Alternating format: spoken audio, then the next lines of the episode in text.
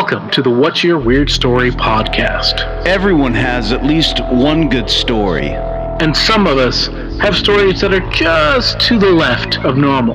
We're interested in the ones that push the boundaries of what we can perceive. Stories that defy explanations. Stories with an air of mystery. Stories we might not share. For fear of being thought of differently. But don't worry, we're all friends here. So, what's your weird story?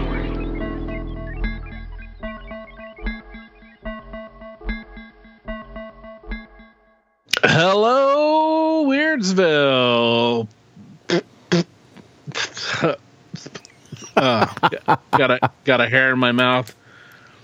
I don't know if it's mine or a cat's or what. But hello, Weirdsville. It is time once again for your favorite weekly weird podcast, true stories told by the people who experience them. I am one of your hosts, uh, Adam Beebe, and with me, as always, is my oldest, dearest friend, uh, Mr. Barry Johnston, the Smiling Sensei. Hello, Barry. How are you today? I'm uh, good, Professor. Uh, how about you? How are you doing? As, aside from a mystery um, hair that somehow got in my mouth, um, and I never know because I have cats and I also have a, a hairy face uh, myself.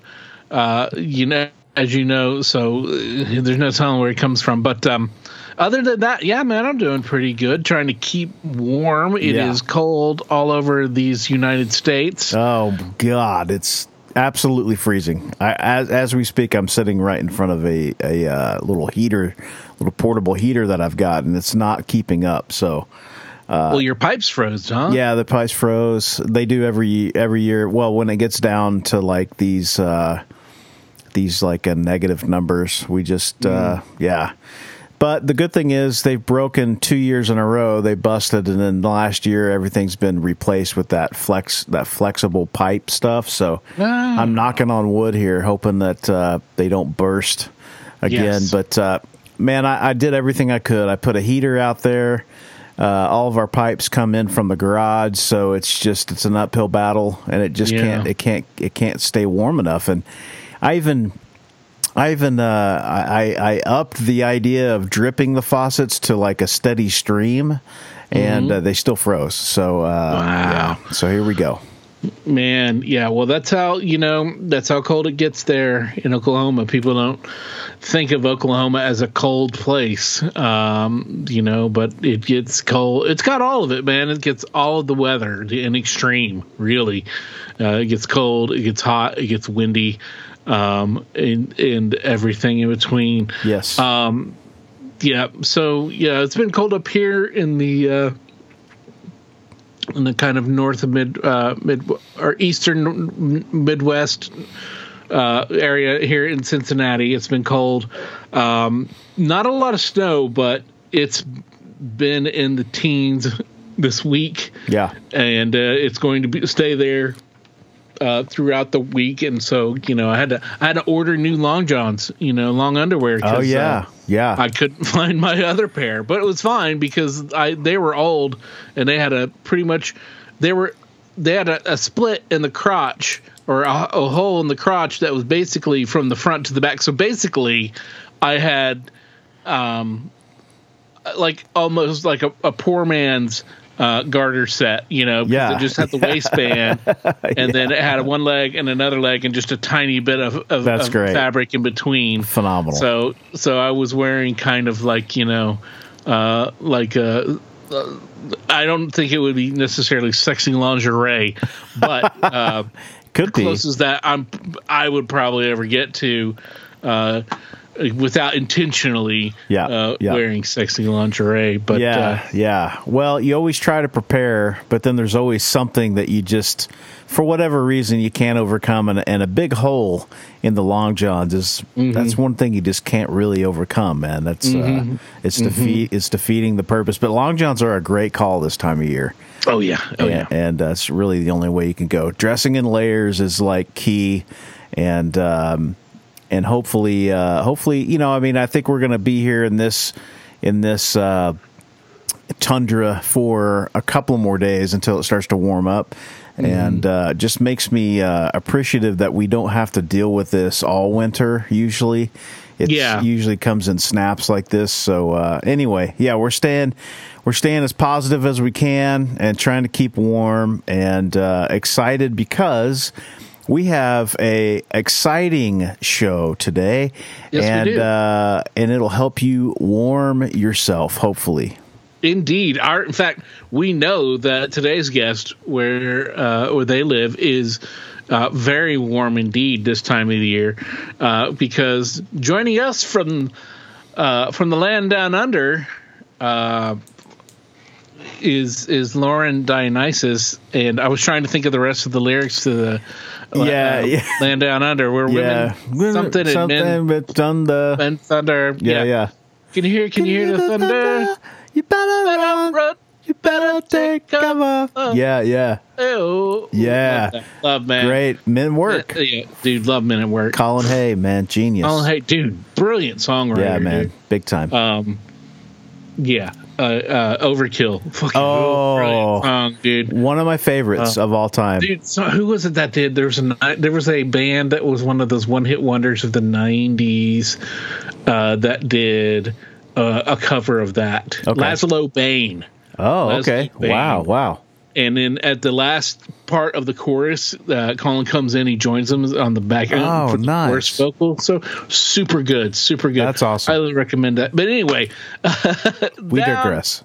Uh, down in the land down under. Uh, you know, if if our resident Bigfoot expert and special correspondent Jeff Hubbard was here, I know that he would quickly pop out with his uh, "That's not a knife. This is a knife," uh, which uh, he at one point drunkenly said to a uh, drunk Aus- Aussie uh, in in a shared taxi cab that we were taking from uh, a, a bar to uh, back to our hotel, and I just was so embarrassed, but also mortified because uh, this guy was not having it. Uh, he was not having Jeff going and really enjoying himself, saying, "That's not a knife. This is a knife. That's That's, great. not a knife. This is a knife." you know, and I'm like, "Shut up! Shut up! This guy's going to really pull out a knife on us." Oh, yeah. Yeah. The Aussies do not fuck around. It's great. Uh, but our Aussie friend Lauren is a true sweetheart, and we love talking to her. And she has a really interesting um, ability and really interesting stories to share. So, uh, without further ado, let's get to it. Uh, thank you for joining us, Lauren, and waking up super early for us. We know that you had to do that so we could get timelines, man. She was a whole day ahead of us. Um, but thank you, Lauren, for joining us. What's your weird story? Thank you. Yeah, I love being here. It's it's exciting. Um, I've got so many weird stories that I don't even really know where to start. Um, so I feel like probably starting at the beginning is like a good place to go.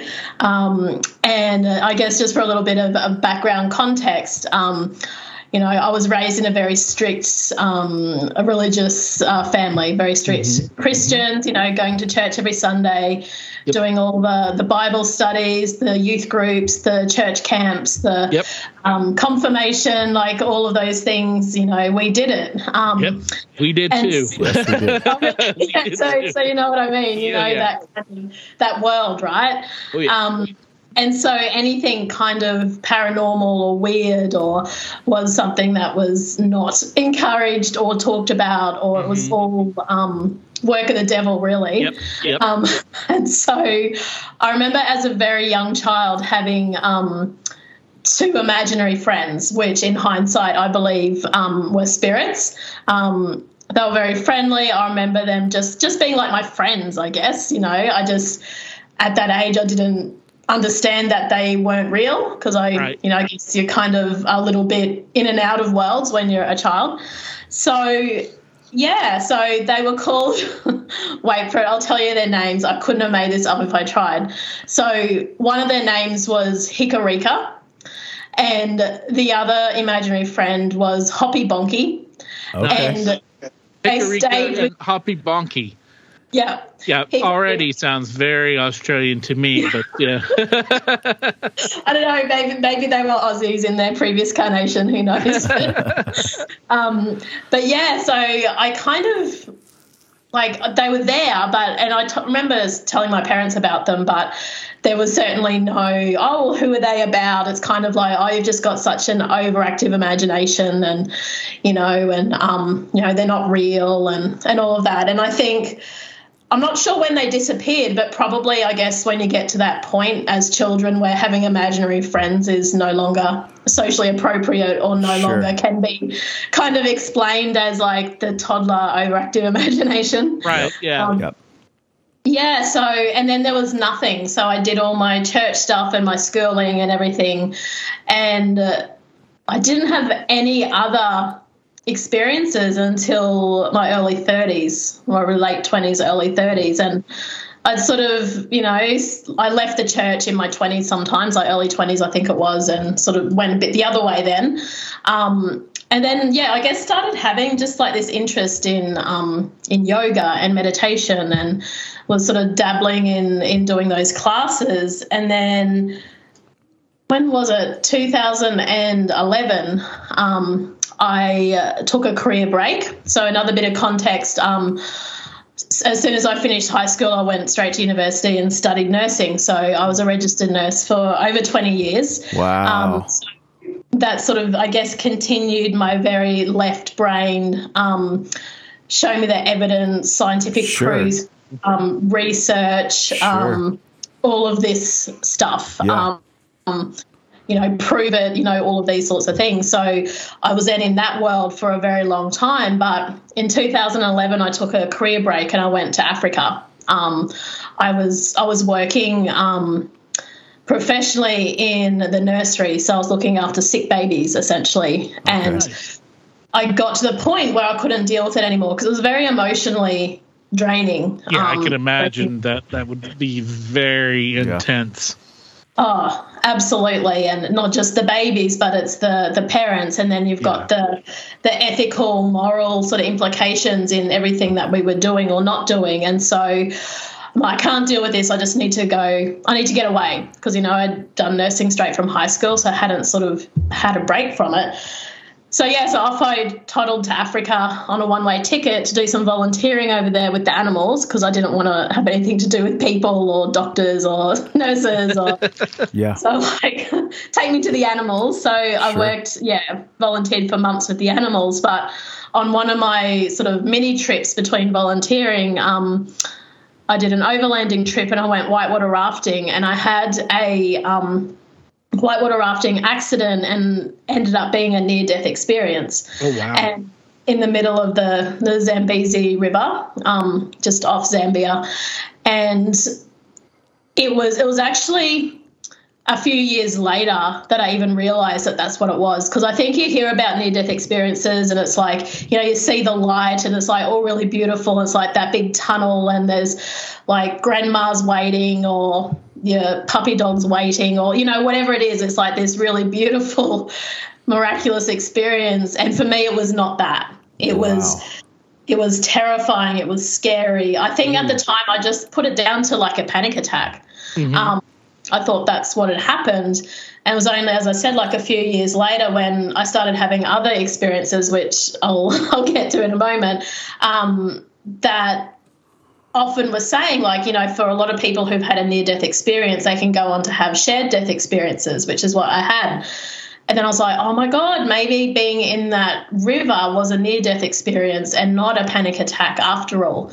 Um, and so it was a very, um, as I said, was not like rainbows and unicorns at all. It was very, it was, um, Can I It was- ask? Can I ask what uh, what happened? Can you Yeah. walk us through that a little bit? Sure. So I was in the raft, obviously, with a few other people, and I just had this feeling. I'd been rafting before in New Zealand, so it wasn't a new experience for me. But I just remember walking to the raft, and I just had this funny feeling. I'm like, oh, I don't know if I really should be doing this, but I thought, oh, I'm just a bit nervous, a bit anxious. You know, they were really big rapids because the I think it was the last day of the season, so the water was really low, which meant the rocks were really high. Okay. and Yeah. the water was like probably at its most turbulent. Anyway, I can't remember how many rapids we were into the the course, but um, the raft that I was in kind of went up vertical and and I fell out into the water. And so I was in the water. I don't know for how long, but I knew I wasn't able to breathe because I wasn't able to see. I wasn't sure where my body was in relation to Gosh. the water. I didn't know if I was upside down. I didn't know if I was on my back, on my side. All I could feel was um, just being slammed against rocks. Oh, could. Like just, I didn't know where my legs were. I remember them saying, like, I can't even remember the safety briefing now, whether it was bring your legs close or put your legs out. I can't remember. I just remember thinking, I don't even know where my legs are. Like, do I still have legs? Like, you know, Wow, what's going wow. on? And Wow. and then from there what i remember is it's like my probably the best way to describe it is my awareness split into two so i could feel myself in the water as i just described like feeling the rocks um, not knowing which way was up feeling myself moving through the water also thinking why isn't anyone rescuing me have they not noticed that i've fallen out of the boat Right, Like, right. Because there was meant to be these like little kayak people like all the way through the course. And they said if you fall out don't worry someone will come and pick you up. And i'm like where are these people? Um, so that was like one part of me. And then the other part of me was um, was separated from that. So outside of that um, that space it was just all black. And there was me and it's hard to describe but there was like this piece of me that was watching me. So there was me in the water and then there was me that was watching me in the water Wow. So out of body Wow. type thing. out of body. Wow. And I was like, oh, that's interesting. Like, what's going on? I remember being confused. I'm like, again, I think my my brain in my body was trying my left brain was trying to like what's going on here like i'm really confused mm-hmm. and then the third piece of the puzzle was i saw a screen and it was kind of to me it looked like an open book you know like a big textbook or something that was open in about the middle somewhere well standing up on its um, like standing vertically so i could see the pages and it was a, a movie and it was showing all different parts of my life. I can't remember exactly what the individual images were, but it was, I remember my family was there. Um, yeah, I've got two younger siblings and my parents. And so I remember seeing them and I remember seeing um, my work was there, like, you know, just different scenes of my, my job as a nurse. Um, and I don't remember what else. And I was sort of like, again, what's going on? Like, why am I like looking at my life? No idea what was going on. And then there was this voice that was separate to all of that. Um, and it was like, it wasn't some great big loud booming voice of God or anything like that. It was just like a, a normal voice. And it was saying, um, the words were, it's not time yet. You need to go back for the children. And I was like, I don't have any, like, I didn't have any kids. I still don't have children. Right. Um, but my niece at the time was around eight. And I thought, oh, maybe I need to go back for Olivia, my niece. Um, and then almost as soon as like I heard that voice, there was then like this little guy on a kayak come along and suddenly I'm pulled from the water and sort of laying on the back of this kayak. And then like you know he sort of took took me over to the edge. Um, and so I probably I don't know how long I was in the water for but I, I must have gone through at least two or three rapids in the water. Um, and these rapids interestingly have names like Ghost Rider and I think Stairway to Heaven is one of them and it's Yeah, like all these crazy crazy Oh. names Jiminy. um, yeah, so that was, I didn't realize at the time, but that was a huge turning point for me personally, professionally. Um, you know, after I came back from Africa, I'm like, I'm not working with the babies, don't want anything to do with them.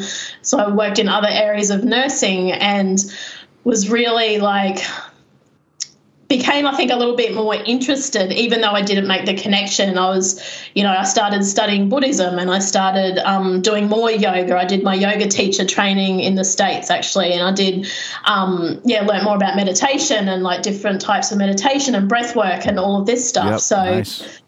and that was the real um yeah i guess the that thing that really shifted my trajectory um even though as i said it wasn't until a few years later that i could Right. put the pieces of that puzzle together. That's a How- horrifying experience. I just got to How say. ol- how or- how old were you when the when this happened?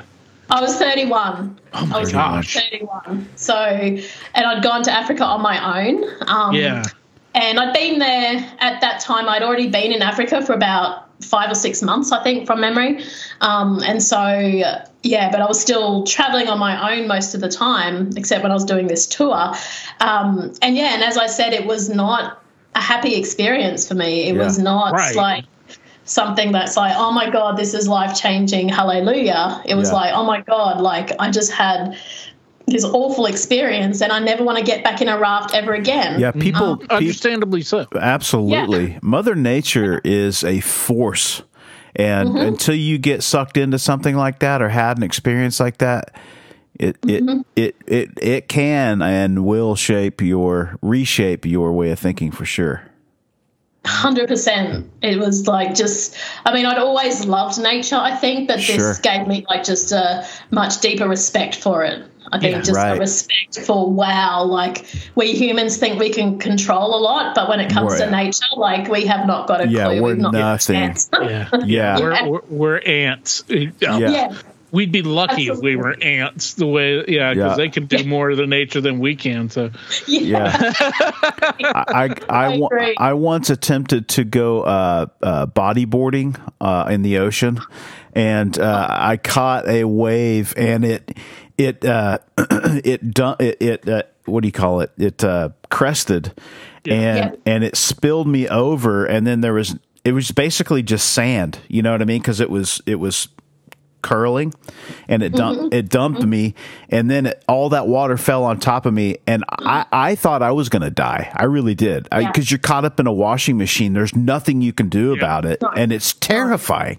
Absolutely terrifying.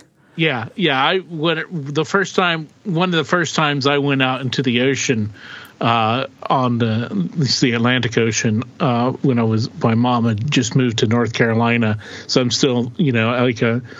Uh, I'm still a kid, and you know where where we grew up, where Barry and I grew up, there were no oceans. You know, we were far Pond, from ponds and lakes. we had yeah. ponds which Right. and lakes which you know yeah you you'd swim in some but you know they were pretty dangerous but they didn't have waves swimming pools was where it was at you know? But you go out to the ocean and you're like yeah let's swim man. It's fun all that stuff. You get hit by that first wave that knocks you off your feet and Yeah. pulls you in in the undertow and you're Yeah. spinning around and salt water's filling all your holes Yeah. and you know everything and you're just like oh i'm 13 and i'm gonna die or whatever Yeah. and then you pop up and everything's just oozing out of you Yeah. and you're like fuck this Yeah, i'm yeah. pulling out Yeah. Yep. i've never been a huge fan of the ocean after that but i've been in a few times but yeah uh, it, it's uh, uh, respect but mainly mainly a healthy fear Yeah, of yeah, yeah, uh, large bodies of water for Yeah, me yeah. So, Yes. just want to throw that out that was my Understandably. own near death experience i mean you I know reckon. Yep. I reckon. Yeah. Those waves are brutal. The, Yeah. the power. Yeah. yeah Oh yeah my god. Yep. Yeah, but being thrown against rocks by water, because water is like, I mean, water is the force. Water is Yeah. the is so super dangerous uh, when in in mass. You know, I mean, with just when it has the energy behind it and is pushing against, and Yeah. it's in a river or whatever. Yep. Yes. It's the Yeah. you know, I mean, Yeah. that, we know it because we see what water can do. It erodes stuff. It breaks stuff down, Yes. rocks and metals and everything. And and our Yes. human body is nothing. to Oh yeah. No. Just No. toss it around a rag doll. Yep. exactly. Exactly. It's like a leaf, isn't it? Like Yeah, Yeah. yeah, compared to Yeah. the ocean. Yeah. Yeah. It's crazy. Yeah. So, um, yeah, well, I guess I can go on to some more crazy stories or what Yeah. the, Yes. that first crazy story led to, I guess. Yeah. sure. Sure. Because yeah i guess when i returned and i started having a little bit more interest um, i was still terrified of like ghosts and spirits and everything like that. But i think i was probably opening up a little bit more to um, you know asking the questions you know like what's life? What's death? Like is there a heaven? Like all of these questions. And again, as I mentioned, I'd sort of returned to nursing, but in a different way. But after two or three years, I felt this call to return to the nursery. And I'm like, no, I don't want to. I don't want to. Like, I don't want to deal with babies dying. I don't want to deal with, like, you know, the ethical, moral mm-hmm. side of it. Um, and so, but the the nudge was so strong, and so I kind of by this point I'd got to a point that I'm like, okay, I think universe is more a more comfortable word than God to me. So I'm like, okay, universe, if I'm meant to go back to the nursery, well then things need to be different this time because I can't just keep packing my pa- packing my bags and going to Africa when I can't deal with my job. Um, so then it's kind of like you know be careful what you wish for right yeah. like, right yeah um, within about six months i started to have these um, otherworldly shall we say experiences um, as a nurse you know working in these like big major hospitals um, and you know lots of sick babies and so I remember the first time it happened, it was a night shift, so it was like two or three in the morning tired, feeling nauseous, just wanted to sleep. And I had this baby that just wouldn't stop crying. I was in a, she had an infection, so we we're in like a room on our own, away from the rest of the, the nursery. And I remember going over to her cot, and I thought, oh, well, I'll, I'll pick her up and try to rock her to sleep. And uh, as I went to her cot, I saw this picture around, like over her head. And I was like, that's really weird. I'm like, I'm like, I need to take some days off here. Like, I'm starting to hallucinate. Right. And right. it was like this, it was like a cartoon picture, almost like Elmer Fudd. Like it was a okay. quite like a cartoonish, quite face. Wow. wow. Um, and I'm sort of seeing this picture and like looking at this baby, and she's like yelling at me. And so I picked up her um, well, dummy, we call it here. I think it's pacifier for you guys in the okay. States. Okay. Yeah. See, like, if you would have said yeah. dummy, I would have never, never known. I would have, but you would have, you would have. You know what a, a dummy is? That's not like a, a silly person. Yeah, yeah. So, exactly. Yeah. yeah. A dummy over here just means dummy. Yep. yep. Right. Yeah. Or, or it means uh, that here as well. We have like it's supreme context. Like a, yeah, it's a it's a puppet here as well. Right. Right. A dummy yeah. is, is like a ventriloquist puppet as well. Yeah. Yeah, yeah. um, so yeah, so I put her her dummy into her mouth, mm-hmm. and the expression on this like cartoon character's face changed to one of shock and surprise, and also this um, almost like a like amused in some way. Like this is really weird. It's hard to describe. It's it kind of all sort of happened at once. Um, but and I was like, oh my god, I've like I've silenced this child's voice. Like I've um, I've shut her up. I haven't allowed her to express herself. Like I've silenced her, and then it sort of was this understanding that you know maybe that's where it all starts. That's why so many of us are afraid to say what we really think or feel or you know all of these things i'm like oh my god like maybe it starts here with these mm-hmm. babies in the cot and we're like plugging their mouth because we want them to stop yelling at us um, and it was like, as this is going through my mind at three o'clock in the morning, um, the actual baby's face shifted and she stopped crying. And then this little picture was kind of, again, had that amused look and then it sort of disappeared. And I was like, what is that about? Like, it was just, it was so weird to me. Again, like, very left brained, like evidence based, mm-hmm. like show me the research. Yeah. Um, working in an intensive care unit is very technical based and you know there's lots of trials done and so it's like so sciencey and here i am like seeing pictures above babies and yeah so i took some time off work after that i think i took like a week or two off and i thought i'm just really tired like you know i've been working a lot of night shifts just like take a couple of weeks off. I was casual at the time, so I, I could just pick and choose my shifts really. Yep. Um, and you, uh, yeah. uh, before we get too far, and because uh, some people are going to be asking this, and yeah. uh, but like, uh, um, had you ever done any kind of like um, hallucinogens or LSD uh, in your youth?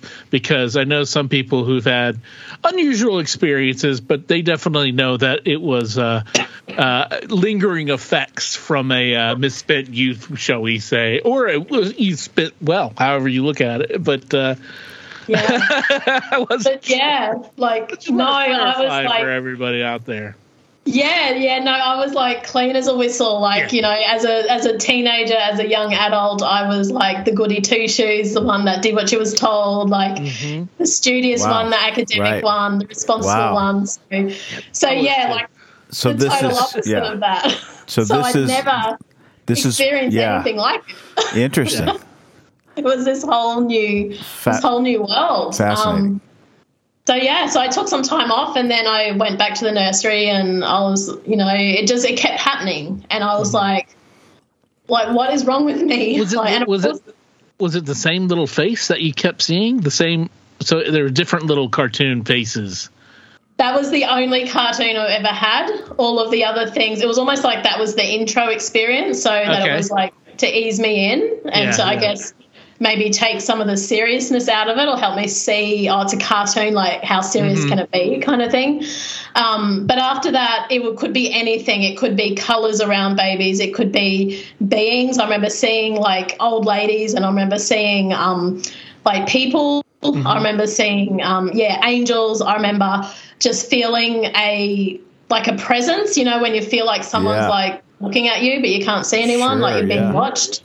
Um, and it was all different. And then I started hearing words, and so the pictures were first for me, and then it was that feeling like, oh, I feel like there's someone here with me, and there's like no one else around but this baby in front of me.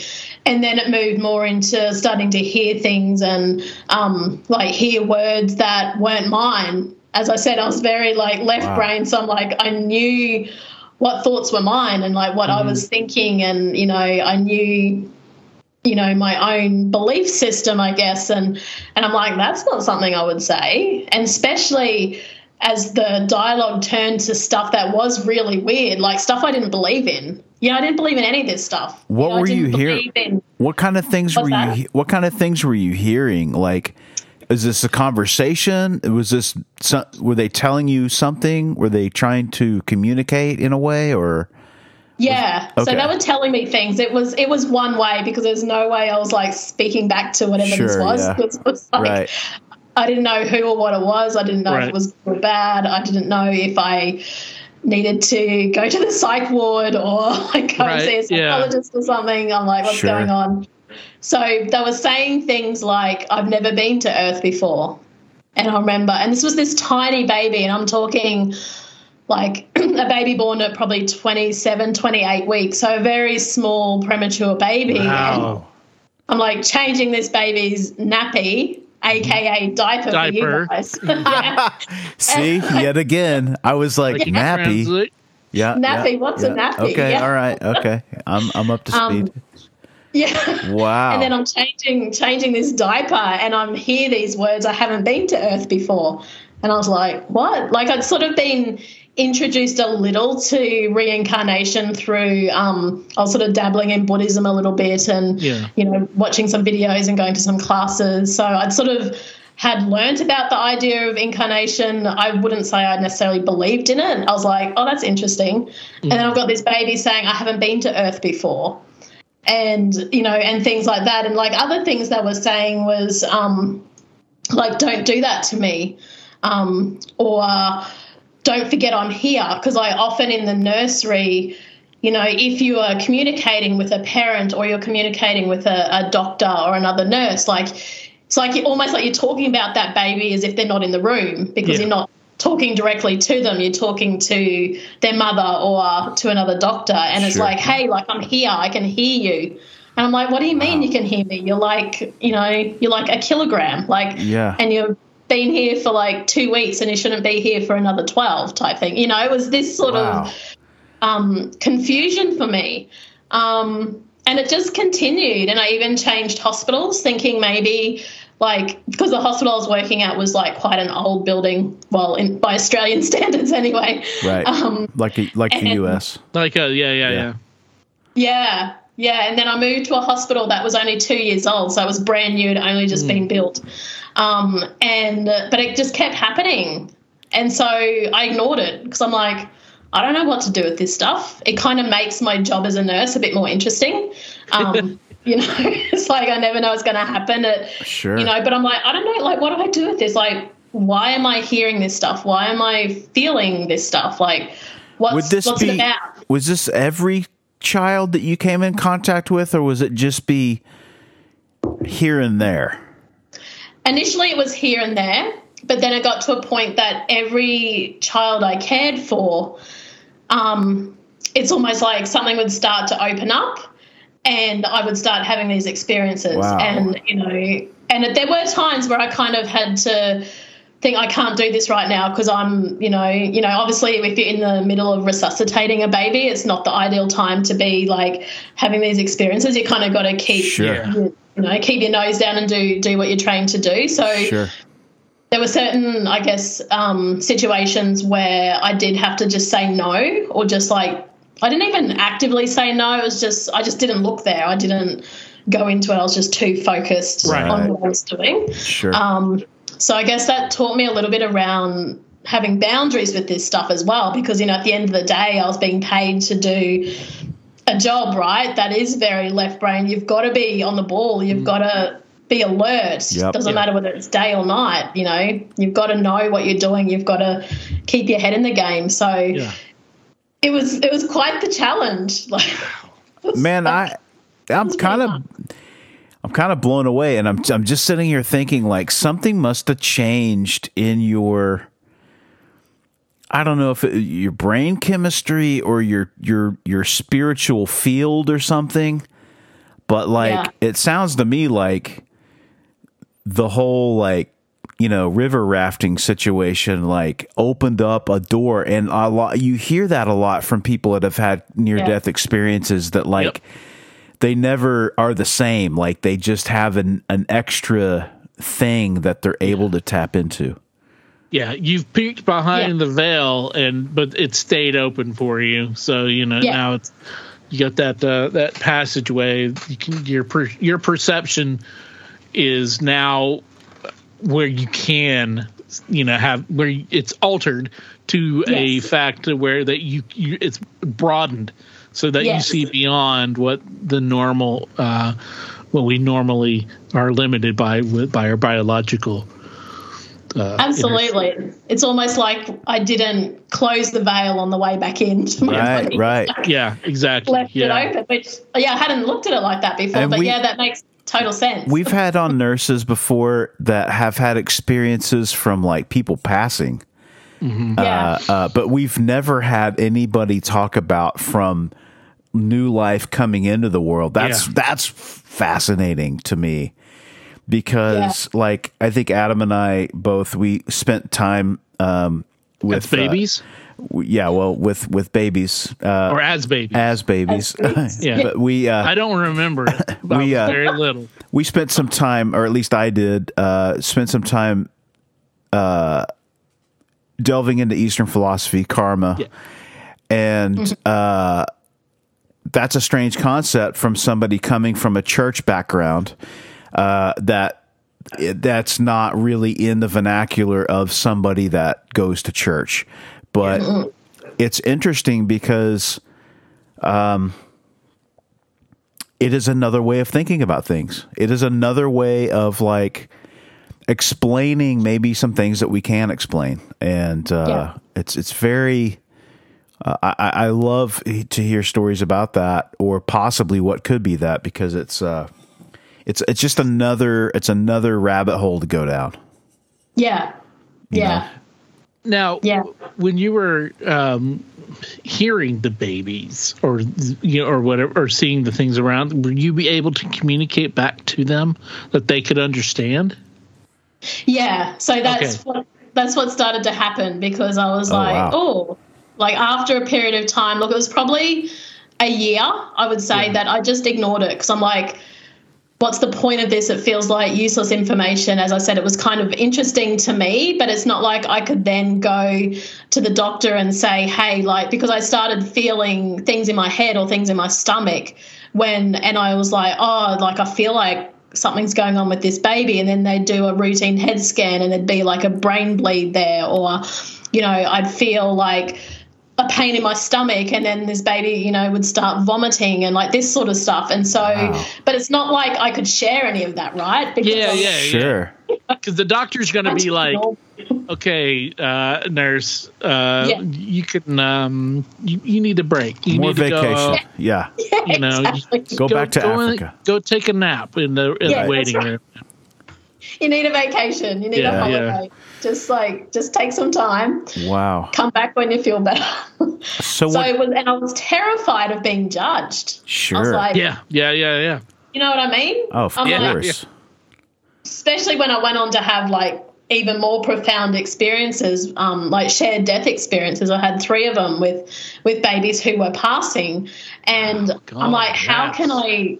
How can I share that? Like, it could have been so healing and so helpful to these parents who were losing their child, but I was just like, I was wearing the wrong hat. I'm like, I can't like, I can't say this stuff. Okay, Like, so what happens in a shared wow. what happens in a shared death experience? So, a shared death experience is when you witness the behind the veil. This is kind of my own definition. You're kind of witnessing what's happening behind the veil as a soul leaves the body. Oh wow. And so it's like, I guess, yeah, taking, well, in my experience anyway, I'm just saying for me, it might be different for others, but for me, it took my near death experience to a whole new level because it's like that observing part in me became the observer or the witness in um, there was three different babies um, one of them came to me the night I'd had days off, so I, I knew she was unwell. But I she came to me the night before. It was a Thursday night, and I was meant to be back at work. Well, I was back at work on the Friday morning, and it was just you know that twilight zone just before you're not off to sleep when you crawl into bed and you're just about to nod off to sleep. And I just like I felt her and I saw her, and um, she started talking to me, and she's like, "I'm going to die tomorrow," and I'm like like I, part of me wasn't surprised because she had been she was very very premature like born at 23 weeks. Um she's only about 500 grams or not even 400 grams. And so her chances of survival were low anyway. But she came to me and she said um, i need to die on the balcony. And she didn't want to pass in the room that she was in. Um, i need to die on the balcony and i need I need to be with my mum. And of course, when a baby gets to that point, they're on their mother's chest. Like that's that's pretty standard. Um, so I'm like, okay, that's that's interesting. Again, like, what do I do this with this information? I can't rock up to work tomorrow and say at handover, hey, by the way, this baby in this bed number wants to die on the balcony today. Like, I can't, Right. you know, Yeah, Yeah. yeah. can't go and told With me last night. Yeah. Yeah. Yes, we've got a request. Uh, you know, some somewhere uh, after about uh, twelve thirty or so, the baby's booked a balcony. Yeah, And that's there right. Yeah, yeah Right. that's right. It's like, what do you do? And I was, and again, I was this. It was this real push pull. Like, how do Yeah. I? Why is this information coming to me when I can't share it safely or logically or, you know, without putting myself probably not only at the risk of judgment, but possibly the risk of my job even. Right. Yeah, yeah, yeah, yeah. Because if you walk up to the, one of your the, the medical staff and say Yeah. this, or you walk up to the parents, the parents are going to be very upset with you for Yeah. you know mentioning that their kid's going to die in the first place. But Yeah. you know, since it's already going to happen, you should go outside. I mean, yeah, that's just going to be Yeah. that's tough. That's that's Yeah. very tough. Yeah, yeah, yeah. Yeah. And it was it was real yeah, it was really challenging and then I'm like feeling like a crazy person, but I'm also feeling inauthentic like what's the word? Inauthentic. Like I'm mm-hmm. feeling like a bit of a fraud even because it's like I'm I'm sort of pretending to be someone I'm not because I'm actually having all these crazy experiences and I'm trying to be a normal nurse and then I'm Right. You know, silencing myself. And I also felt like I was silencing the voice of these babies as well. Like, obviously, they wanted, they had information, they wanted to talk, they wanted to share it. And I was like, for whatever reason, put my hand up to be like the receiver of this information. Wow. So, um, but yeah, but I, I went to work that day, and yes, they were told at handover that they were going to withdraw care, which essentially means pulling back on any active um, resuscitation, any active life prolonging or life saving procedures and medications Yeah, and yeah. and fluids and um, yeah, and I wasn't actually looking after that baby. I was looking after another baby just sort of across the corridor and. I can't remember what time it was in the day, but it was around like late morning, maybe lunchtime. Um, I saw, I looked behind me, and the mum, this was happening in real life, not in my mind. Like they put the mum on the recliner with the baby on her chest, and they, and I'm like, oh, where are you going? And they said, oh, we're going out to the ba- the balcony. Mum wants to take the baby out to the balcony, and I was like, oh well, I'm glad the baby could get the message to someone who could like actually action it, you know? Yeah, yeah. So, um, so that was really powerful, and I sort of went along with my day, and then um, again the actual time of the day I'm unclear around, but I think it was around midday or twelve thirty that I was caring for another baby, and it's like best way I can describe it is like the room I was in and the baby I was caring for was still there, but started to fade into the background, and then this other like layer came in over the top. And I was kind of like I was out there on the balcony with them. Um, and what was happening is I could see the baby on the mother's chest. And but what I could also see above that is I saw I don't know what you call like a whole heap of angels, like maybe a swarm, a swarm of angels. Like I know Okay. that's Sounds what they good. Yeah, Sounds yeah. We'll run Yeah. with that. um, A and there's All gaggle. these angels, a gaggle Yeah, of angels. It's like all these angels there. Like there would have been hundreds of them, and it was quite A chorus, a chorus of angels. That sounds good. a good. chorus. That's Yeah. probably the more Because I was yeah. thinking, like, well, because it's a murder of crows, which you know, a murder of angels doesn't seem That's- that doesn't sit right. But a chorus, or that seems because yeah, all right, Yeah. sorry. A chorus of angels. We'll go. There was like a chorus of angels, and I could hear music. Like it wasn't music that I knew. It was There like you go. it was like yeah, music in the background. Um, Some and deep cut, deep cut '70s jazz. yeah, Real we'll funk. go with that. We'll run with that. Yeah. um, yeah, and it's like they came and they lifted her up, and so I felt I saw her body on her mum's chest, and I saw they came to. It's almost like they swept through like a giant bird or something, and it's like lifted this child off her mother's chest, and then sort of kept flying with her. Wow. Um, but I could still see this child on the mother's chest. Um, and and that was it. And then it was it probably only lasted a few seconds. Like I don't think it would have been a minute. And then it's like that door closed, and then I was back in the room with this other baby I was caring for, and trying to get myself together and try to be normal again. That is heavy duty. Yeah, that's a powerful, powerful scene to observe. Yeah, but then the nurse in me's like, I got to prove this. So Oh, a couple wow. of days a couple of days later i went back you're not really supposed to but i did anyway i went back and read this baby's notes and because i took a, a, a um, i looked at the clock when i had this vision and when i went back into the baby's notes it was the exact time that they pulled the breathing tube from that baby's lungs that was the exact time of the vision that i had Wow. um, and the heart didn't stop beating until probably like maybe an hour or so after that that fact. But I, but I feel that that hour or that amount of time was only um, it was just literally the body, like the soul had already left. Right. Um, right. so and it's like that nurse in me is like I need to yeah find out. I need to I guess kind of validate my experiences a little bit more. Um, and then that happened in the other two experiences as well. But it was I realized that it's like the soul leaves the body in babies anyway, and the ones I've cared for between one and two hours before the physical body dies. Wow. Um, and it was consistent with each experience. So it's been a wild ride. Let's That just say. is. First of all, I commend you for your uh, your ability to care for uh, these babies because Yeah, I, I I don't know that I could.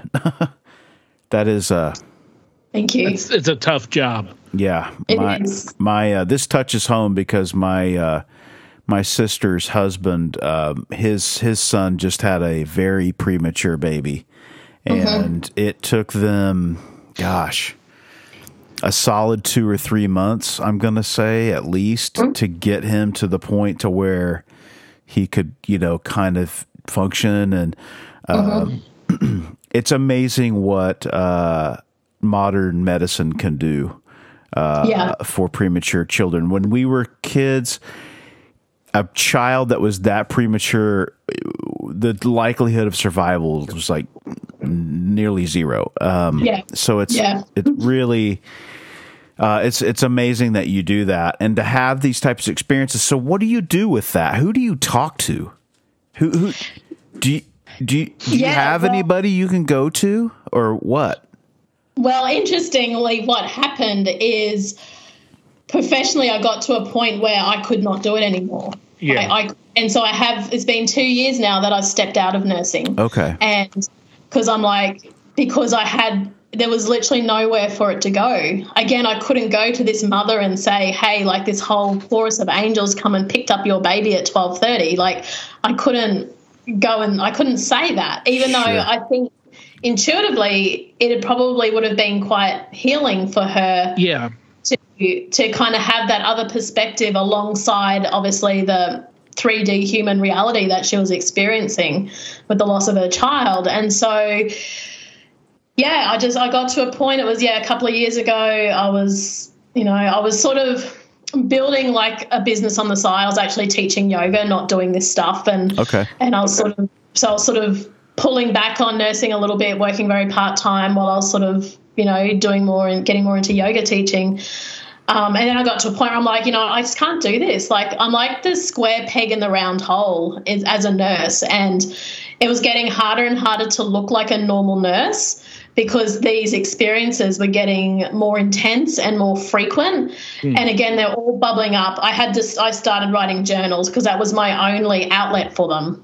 Um, at the time, even most of my friends weren't like spiritual i'd say they were sort of more in that um, more mainstream type um, don't believe in that stuff type camp Yeah. Yeah. um, and so I lit- I just wrote about them. I wrote about all the different experiences that I had with the different babies. Um, you know, wrote down all their messages, all of that, just so I had somewhere for that energy to go. Yeah. Um, But yeah, but then I left and I was like, I just, I can't do this anymore. Like, I'm just, it no longer, you know, that system no longer aligns with me. I started to really, even though, yes, I have a lot of respect for the medical profession and, you know, the science and the research that can now save these babies that 10, even 10 years ago wouldn't have been able to be saved. I respect that. But having seen their like the baby's point of view and what they're going through and how we're supporting them and and what we're doing for them or not doing for them, um, it's almost like I knew too much then, and I couldn't continue to work within the boundaries of my profession, um, knowing all this other information. So um, Sure. yeah, so I, I stepped out of nursing. I've still kept my registration going, so if I want to go back, I can. I've left that door open. Um, but yeah, I'm at a point where I'm like, it just doesn't fit anymore because I'm just, I'm too, all of that just changed me so much um, that it just was a job that I just didn't align anymore. Do you have wasn't- do you have any Do you have- I don't know what you'd call it psychic ability or whatever with when it comes to adults does that transfer over? Yeah, yeah, it does. Um, it's interesting. I, I think for me, it sort of happened with babies because they were, I was exposed to thousands of them in my career. So it was like they were so, I guess, for want of a better word, accessible to me, you know, Right. whereas I didn't work with a lot of adults as a nurse. Um, it was mostly babies and obviously their parents. Um, but interestingly, you know, especially towards the end of my nursing career, you know, as I'm having all these experiences, you know, I'm also starting to see pictures around, you know, the parents, and I'm getting glimpses of past lives and um, and all of this sort of thing. Um, and when I work with with babies now, from preconception to early childhood, um, the the soul or the higher self or the yeah that higher wisdom, whatever you want to call it from the parents always comes through, and even extended parents. Um, I've sort of I've had a few people say, "Oh, you know, why don't you just do this for adults?" And I was like, "Well, I think like the ability is there." But I think for me, I'm so fascinated by babies because, you know, it's always been believed that, you know, we don't understand what they want or we're just kind of guessing or we can't read their minds or they can't talk to us. And I'm like, well, they kind of can. You know, you've just got to know how to listen, right? And know sort of what to look for and how they communicate. Yeah. Um, and so yeah, but and I think it's all of us. Like you know, we were all babies once, and we all have. Well, my belief is all we all we're all souls, like coming to Earth, having some kind of experience here in this three D world, and so we've all had that experience of, of coming to Earth because we're all we're all here.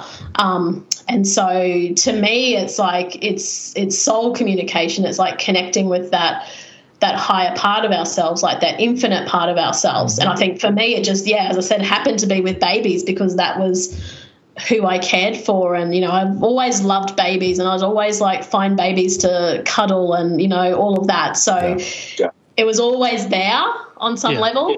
Um, but it's just changed significantly over the years, I guess. That's so interesting. Does your yoga practice uh, fit into? How does that fit into everything else that you do? Is that is it, yeah so so i've moved away from um, from the yoga now i feel like that was kind of a a starting platform for me. It helps me more with that you know mind body connection and and all of that. Same with the meditation stuff. And then i went into doing um, energy healing work. Um, and then so when i was working in the hospital with the babies i as soon as i would touch them i would just feel all this heat come out of my hand. Um, and i started touching the babies in different ways and being careful. Like, I'm like, what if I go to a baby and touch their feet first? And because all the babies are on heart monitors, I could do like my own little research. I'm like, okay, if I touch this baby by coming into their energy with their feet, how does that affect affect their breathing rate, their um, their heart rate? If I touch their head first, if I touch their arm, if I, you know, all of these things to try to understand their nervous system and their energy field a bit more. And so I guess it was the yoga.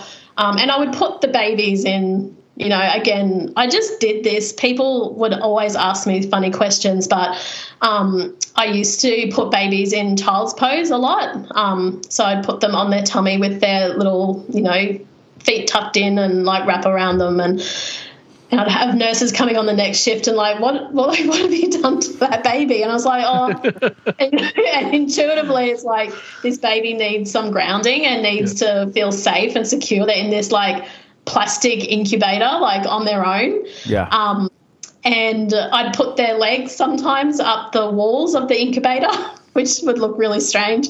But, you know, again, it helps, like, you know, the circulation helps Yes. their energy. Like, you know, you bring that energy down into the pelvis like a V, yeah, yeah. um, and that helps ground their energy to the earth, um, helps their soul land a little bit more into their body. Um, so I would do little things like that, and I'd try to remember to put them back in a normal position before I left my shift, but it didn't always work, and I would get some funny questions. So, so yeah, I guess I bought all of that stuff I was doing outside of nursing. That's awesome. landed back Everybody into- knows when Lauren's worked because all the kids are doing yoga. Yeah, Yeah, exactly. That's funny. that's My awesome. Yeah. That I mean, it can't be bad. You know what I mean? That's uh, that's great. Oh, they'd have such deep sleeps when Right, they have their right. legs up. Sure, It's sure. Maybe I'll do that tonight. I'll sleep. Yeah, sleep yeah, with my try it, Feet try up on the wall. You know, it can't hurt. Oh, yeah, absolutely. I is swear so- by it. I do it every day. Yeah, that's awesome. So so so you work with with you work with people now. You you help heal and how do people get in touch with you? What is your what is your social media presence like? Have you written a book? Have you done anything like that or Um, so my business is Born Energy, and um, I'm mostly on Instagram. I'm not a huge social media fan, um, Yeah. but I do have a presence on Instagram just under Born Energy. Okay. Um, my website's the same, bornenergy.com.au. Um, and yeah, I haven't written a book, but it's about half written. I'm just waiting for. Awesome. The right time. I think the way I'd written it initially was as a nurse, but now it's like I feel like the ending of the book has changed because I've now like moved out of the system. So, um, but yeah, but that that's coming. It's, That's I cool. feel really strongly to Yeah. share You should. share the stories of these babies. Like they Absolutely. need to have their voices heard. Absolutely. So It's unique. Yeah. I don't. I'm trying to think if I've heard anybody talk like about this stuff, and I don't think I have. This is pretty unique. It's which can be a good thing, but also can be really challenging trying Sure. to Yeah. Yeah. explain to people it's like i'm a like i'm a psychic i'm a medium like i'm an energy worker but it's for babies and i can Right.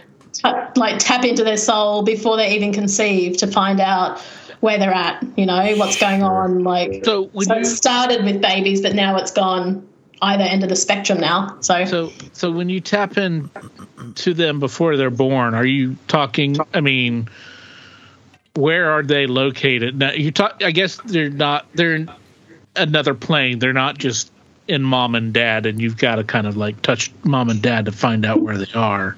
Well, that sounds kind of bad, but No, no. you know, I mean, because we know inside mom and yeah yeah so dad where When they I- are, but there's sort of it, it varies but like a lot of the time it's like i tune into mum's energy field and probably eight times out of ten they're in the mother's energy field somewhere um, Okay. the other times they can be in the partner or i've also felt um, future children in the energy field of their siblings who are already here on earth Wow. interesting.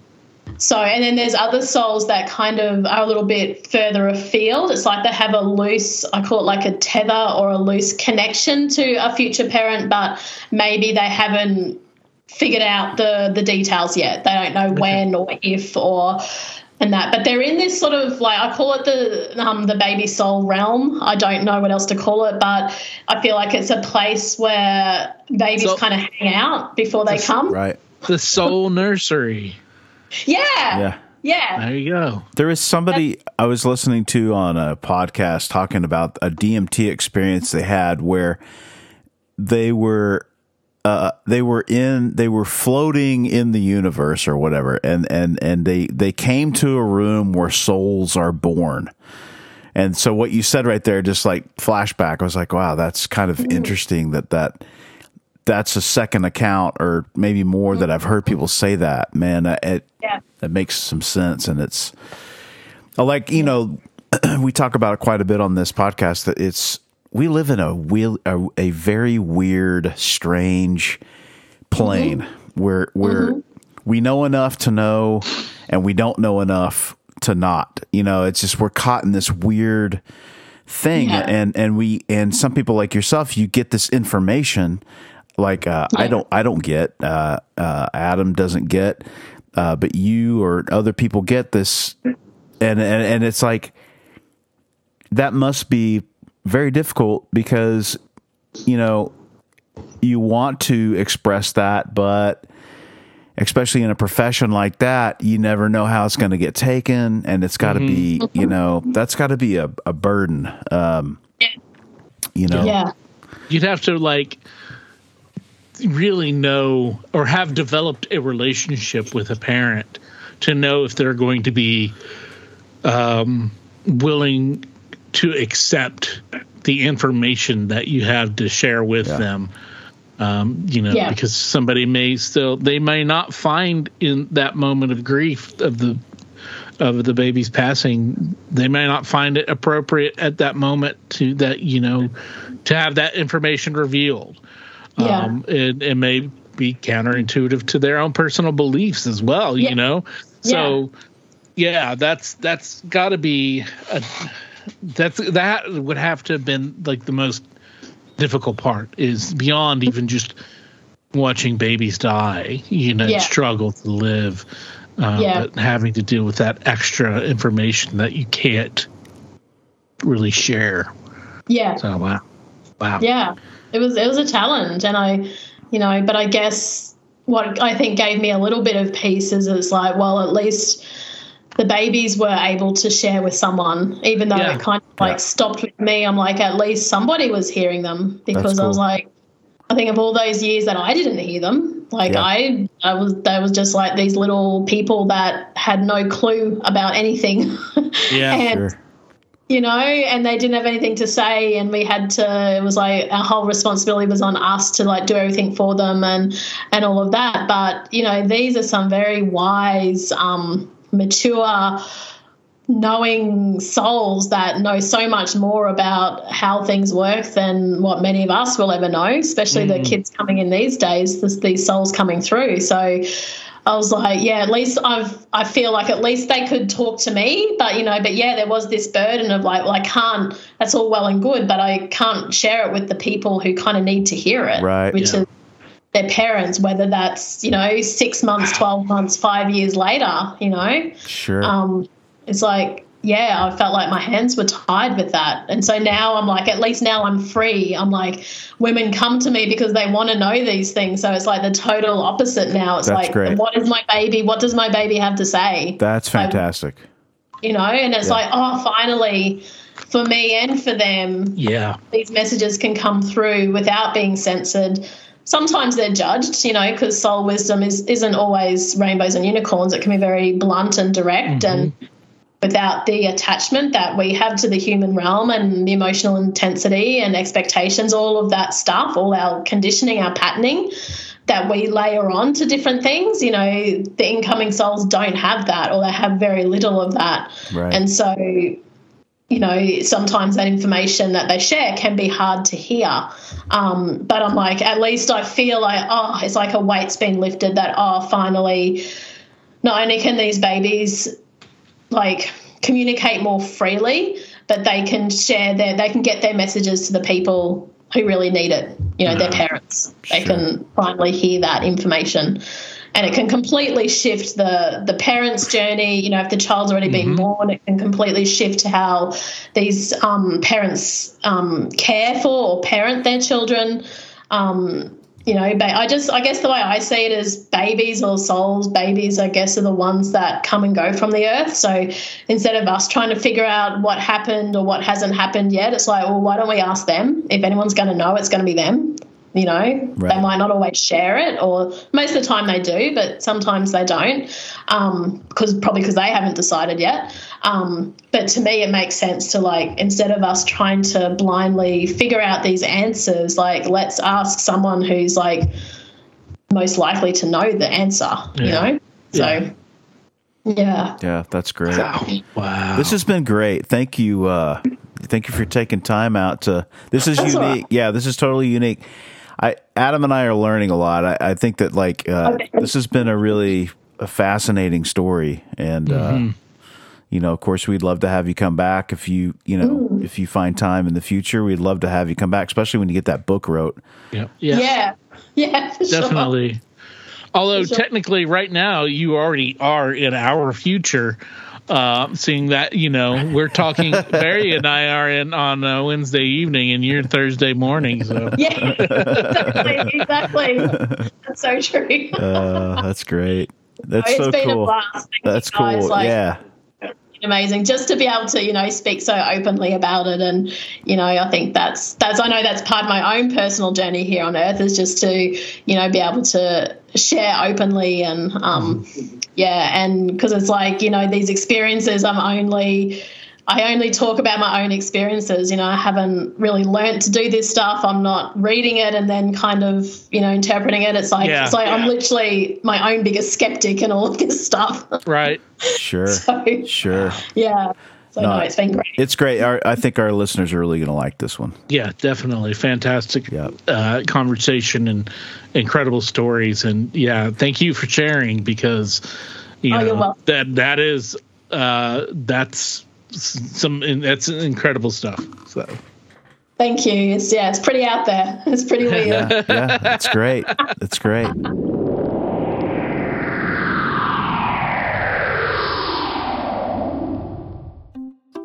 Hey, you know what we need? what's that? We need a new ad for our merch store. Our merch store. I've had a few people reach out to me and ask me just how do we get What's Your Weird Story merch? Huh. How do we get that What's Your Weird Story merch? What's dash your spelled Y E R dash weird dash whatstory.myspreadshop.com. That's what's dash your spelled Y E R dash weird dash story dot myspreadshop.com. That's correct. Get in touch with us. Go buy some merch. We got some cool stuff. Yeah, dude.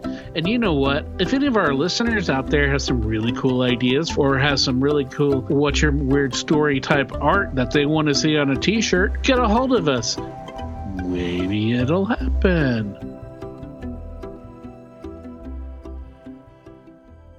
Lauren, great, great stories. Thank you so much for coming on and uh, really interesting stuff. Yeah, amazing stories. It, it's amazing to be able to uh, to communicate to the babies that are here. You know that can't. They're too young to you know verbally commu- to communicate really anyway. You know all the all the little babies can do when they're that newborn is just cry basically Yeah. um you know but her being able to like ident- talk to communicate to them you know get their needs and also you know with the ones who are you know they're not going to be here that long and and who are you know just just just the ability to share to identify any kind of problems kind of like you know but also the uh, the you know the backside of that is the being able you know her being able to identify the problems but not being able to tell them tell the doctors or other people scientifically Yeah. you know oh this is happening because of this you know Yes. and I know it because Yeah.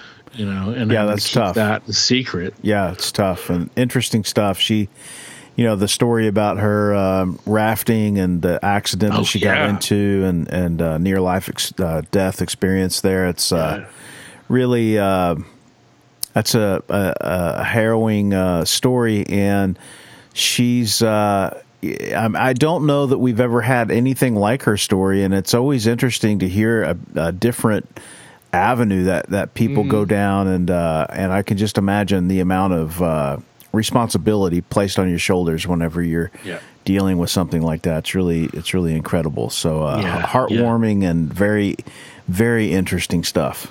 Absolutely, and whenever she finally gets their her book written and completed, we'll definitely have to have her back on. Yes, absolutely. uh, to talk some more, share some more stories of Oz, um, and her her experiences there. Um, yeah, man, fantastic stuff. I can't think of anything else really. Well, only thing I you know other than the story that I told you uh, off air about uh, an Aussie encounter that uh, Which is yeah, which is great. Yes. uh, Jeff and I had, um, which I cannot tell on air. Um, you know, even though it's uh, some twenty plus years later. Um, Statute of limitations have not run out yet. Well, no, it's not that. It's just you know, uh, it's some you know, you, you we're really open here. And uh, you know, honestly, I think that uh, if I was here, he might agree with a version of a, a or, or Aussie encounter being uh, being told. But anyway, um, uh, it's you know multiple people who would have to sign the uh, the agreement to uh, disclose that information. So I can just kind of take it as a uh, a friendly uh, NDA, uh, you know, Yes. non-disclosure agreement for uh, for, for the rest of that. Yeah, just take our word for it. It's a good story. It's a good story. Well, we got tons of stories for you, so don't worry, don't fret about that. Uh, we got tons of good stuff coming up. Man, we got so much good stuff in the barrel for you guys, uh, locked and loaded and ready to go.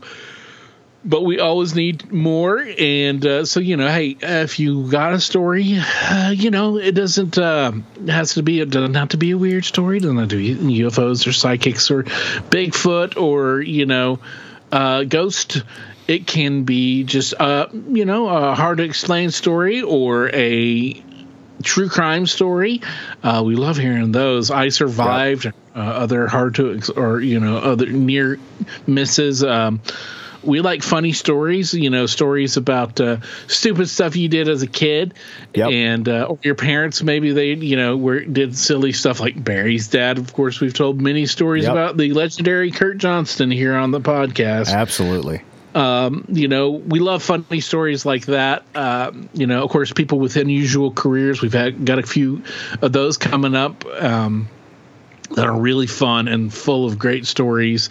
And, um, you know, we just, everybody's got at least one story. We know it, you know. It, like I said, it, it, may not be weird, it may be just epic, it may be hilarious or, you know, somewhat um, self degrading. But, you know, we love a good story and we love talking to people. That's the biggest joy that we bring out of this is talking to people and hearing their stories and having that communication, that experience uh, back and forth, that connection, that yes, human connection yes. that we need to keep hold of so much more and more these days. So get a hold of us. Uh, follow us on our on the website, or follow us on the uh, Facebook or on the Instagram. Uh, connect to us. Send us an email. Send us a message um, the DM, slide into our DMs. We like that. It's been a while.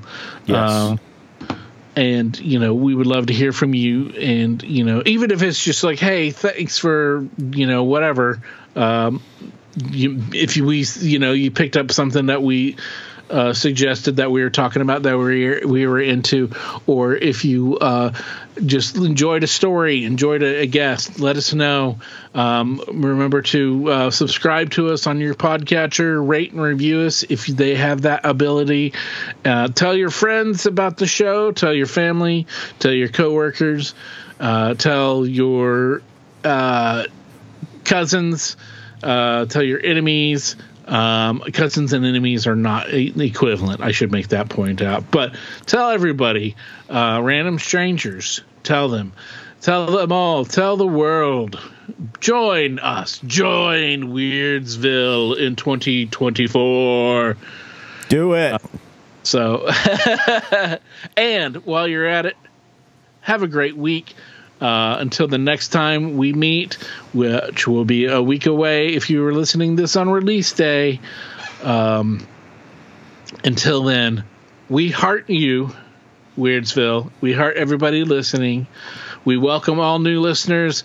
We welcome all old friends here in Weirdsville. And we will see you next time. Until then, be safe. Be weird. As always, if you have a weird story, we want to hear it. If you have a lot of them, we want to hear them all. We can't do this podcast without your invaluable contributions. Whether it's sharing your stories, listening, rating, and, and spreading, spreading, the, word, about the podcast. podcast. Thanks for listening. Until next time, be safe. Be weird.